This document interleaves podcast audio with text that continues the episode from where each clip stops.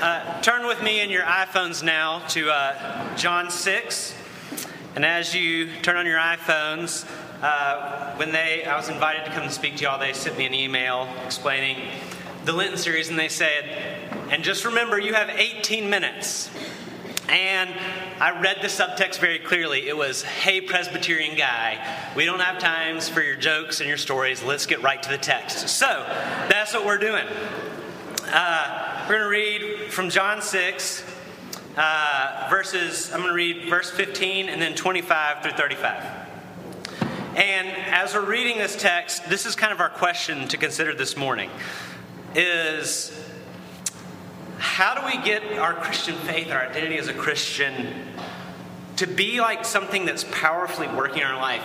Because we want Jesus to show up, we pray to Jesus to do things, and a lot of life is feeling like he's not there and he's not doing the things we want him to do. And that's a constant frustration. It feels like he's not there. And so I want to think about that question as we read this text and begin to answer it. This is happening right after he's fed the 5,000. Verse 15 says, Perceiving then that they were about to come and take him by force and make him king, Jesus withdrew again to the mountain by himself. Verse 25, they catch up with him. When they found him on the other side of the sea, they said to him, Rabbi, when did you come here? And Jesus answered them, Truly, truly, I say to you, you're seeking me not because you saw signs, but because you ate your fill of the loaves. Do not labor for the food that perishes, but for the food that endures to eternal life, which the Son of Man will give to you. For on him the God, uh, God the Father has set his seal. Then they said to him, What must we do to be doing the works of God? And Jesus answered them, This is the work of God, that you believe in him who is, he has sent.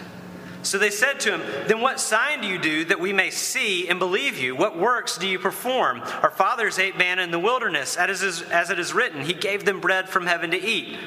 And Jesus said to them, Truly, truly, I say to you, it was not Moses who gave you the bread from heaven, but my Father gives you the true bread from heaven. For the bread of God is he who comes down from heaven and gives life to the world. So they said to him, Sir, give us this bread always. And Jesus said to them, I am the bread of life. Whoever comes to me shall not hunger, and whoever believes in me shall never thirst. The grass withers and the flowers fade, but the word of God stands forever. They tracked down Jesus after this miracle, fed 5,000 people by producing, miraculously producing food. And he says to them, his first words to them is a rebuke. Truly, truly, I say to you, you are not seeking me because you saw signs, but because you ate your fill of the loaves. Don't work for the food that perishes, but the food that endures to eternal life, which the Son of Man will give to you. And what he's saying right there, because they did see the sign, right? Is he saying, You have not read the sign. They saw the miracle, and Jesus actually ran away because they wanted to make him king for all the wrong reasons. They didn't come looking because they wanted Jesus. They came to Jesus because of what they thought they could get from him. They ate the loaves, but they actually failed to see what Jesus was doing in the sign. Miracles are actually called signs, and what signs do is always point to something beyond themselves. And Jesus is frustrated not because they're asking too much, like you're coming to me asking for more bread. He's frustrated with them because they're asking for so little. Please meet my current circumstantial needs. And he's offering them the bread of life which is himself. The prize of Christianity is not Jesus sorting out our present circumstantial frustrations. He never promises to do that. He might, he might not. The prize is Jesus himself. They said, Give us this bread, fix this problem. Jesus' response is, I am the bread of life. And then he says, rebuking them and rebuking us, You've seen me, and you still don't believe. And we hear Jesus now. If, if God had come to us, imagine yourself, if God came to you and said, Hey, tomorrow, here's what I'll offer you I'll fix everything. I will fix your spouse. I'll fix your kids. I'll fix what you don't like about you. I'll get that difficult person out of your life. I'll, I'll, I'll give you the admiration of all your peers. Or tomorrow, I'll give you the sure confidence that I will always love you and you'll always be with me. Which one would you choose? Which one are you praying for? I, I listen to young adults in my job process their relationship with their parents all the time and, and hear about all kinds of relationships, good and bad. There's two that are interesting that I think help us think about the way we relate to Jesus. There are students um, who come from poverty. Stanford has incredible need based scholarship, and there are students who come there who don't have anything. That have amazing relationships with their parents, deep, rich relationship with their parents. I also have students who come and they've had everything incredible stuff vacation homes, trips around the world, expensive cars, all that kind of stuff. And they don't know their parents at all. And those students hate their parents. And initially, the first reaction is like, oh my gosh, this student has everything. That's so cool. I want everything. And they hate their parents. And the students who've got nothing from their parents love them because they know their parents. We're so busy chasing Jesus to fix our circumstances and to give us the stuff because we want cool stuff that we don't even know that what we actually need is love, which is what he offers. Sometimes with students, I ask them, I say, Are you asking Jesus for things that we actually already have answers to? So I want a girlfriend, and I want to get better grades, and I want to feel better. And I'm like, okay, we have billions of dating apps now. Match.com works really well. You just need to work harder to get better grades. And there's actually like dietary changes you can make to feel better. Why are you praying to Jesus for things we already have answers to? What we need from Jesus is life, something much bigger. And with Jesus, we don't seek him, we just seek his assistance because he gave us bread in the past and we never saw that he was trying to teach us something through that gift. He's saying, I gave your body bread so that you will know and see that the way the body needs food, I give life to your humanity. The knowledge that God loves you, has forgiven you, cares for you, is with you, is for you, smiles over you, is proud of you, wants to speak tenderly to you, and he anticipates eagerly the day that you will be with him. How do we know that we're not seeking Jesus, but we're actually seeking things from him? I think this is one way you can know. Are you growing in rest or are you growing in anxiety? One of the hallmarks of life in Jesus is rest. The more you grow in grace and knowledge of God in Jesus is rest. Isaiah says in Isaiah 30, 15, this is what the sovereign Lord, the Holy One of Israel, says Only in returning to me and resting in me will you be saved. And quietness and confidence is your strength. Are you growing in rest or are you growing in anxiety? Because Isaiah says, you know what repentance a lot of times feels like? It feels like resting. But what are we all going to do tomorrow? We're going to be too afraid to take God up on rest, and we're going to go into life seeking from the circumstances of life things that produce the exact opposite of what Jesus offers us. We'll disconnect ourselves from meaningful rest and relationship with God, and we'll actually run toward anxiety because we're actually afraid to believe.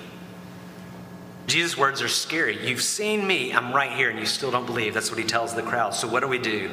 Verse 28, they say, What are we supposed to do to do, be doing the works of God? And Jesus says this because our instinct is, okay, well, how do I put in place a plan to be more Christiany? And Jesus says, This is the work of God if you believe in him who he has sent. Later he says, I am the bread of life. Who comes to me shall never hunger. Who believes in me shall never thirst. How is our soul satisfied? How do we find rest? How do we find unanxious assurance that you're known and loved? Believe in Jesus. Trust his words. Trust his promises. Trust in what he's done. You speak his words, and we need to speak his words to each other against all the lies that we're tempted to believe. Now, sometimes, especially at Stanford, but I think all of us are irked by the exclusive claims of Christianity.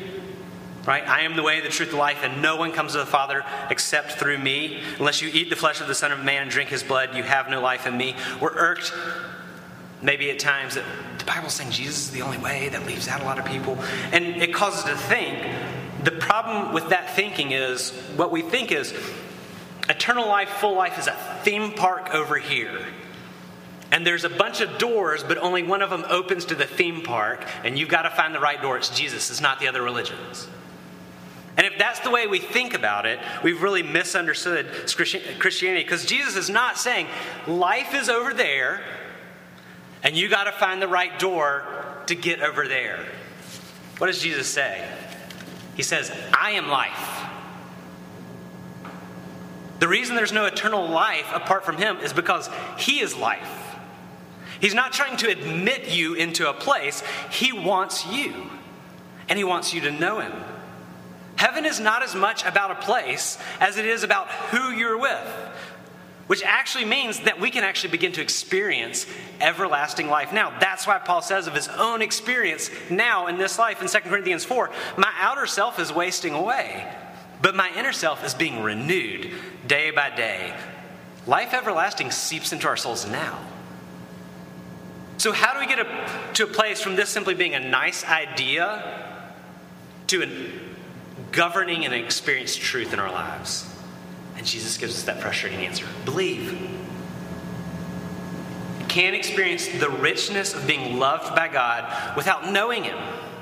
Life is not getting stuff from God, but knowing that you're loved by God. Here's this is a silly example, but here's what I mean. Let's say my wife and I both get a, a package in the mail on the same day. And we both get Apple Watches. This is silly. Follow me. Mine is from unnamed big business, sweepstakes, reward, whatever. Apple Watch. I open it. I'm like, oh, it's cool. Apple Watch. We'll see. She gets one and it comes with a note. And the note says, I love you and I'm thinking of you. I'm so proud of you as my daughter, and I count the days to seeing you again. Love, Dad. Which one of us is filled up? See, it's not about good things. Good things are fine, they're good. It's about knowing the one who gives good things. Apple Watches disappear over time. The good things in this life fade. The manna from heaven, the food for the 5,000, Apple Watches fade, fall apart. I got a watch out of the deal. She got life. By reading and believing that those were her father's words. She got the sure and sweet knowledge that now sits deep in her heart my daddy loves me. And that sure knowledge over time transforms her and makes her more secure and unanxious and loving person. You can't experience life unless you believe those stories down to your heart. So, how do we believe? That's a tough question. Jesus says, You see me and you don't believe. And what we find out is that not only do we need Jesus for life, I need Jesus in order to believe in him in order to get life. And I think the prayer of faith is the prayer of Luke 9 24. I believe, help my unbelief. We even need Jesus to give us belief, and he does. Jesus asks the disciples at the end of this encounter later in chapter 6 and he says, Will you go away as well? Because people struggled with what Jesus said. And Peter says, Lord, where else would we go? You have the words of eternal life. Belief, if you want to know what it'll feel like, it'll always feel like there's nothing left to do but give your heart and your mind to Jesus, to hearing his words, because you'll need to know what he says. Because you realize what he has done gives us life, that his death is our life, and you realize I need him every day. And you realize that you could never stop exploring the contours of what he's done and what he is doing because he loves you. And what happens is rest starts to creep down into your soul. And rest is not simply ceasing from activity, it is the filling up of our hearts with Christ. And that is life. Let's pray.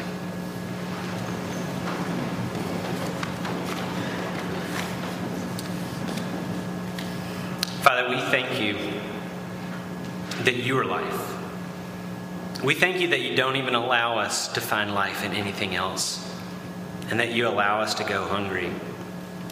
so that we know we can only find ourselves satisfied in you. We want to believe.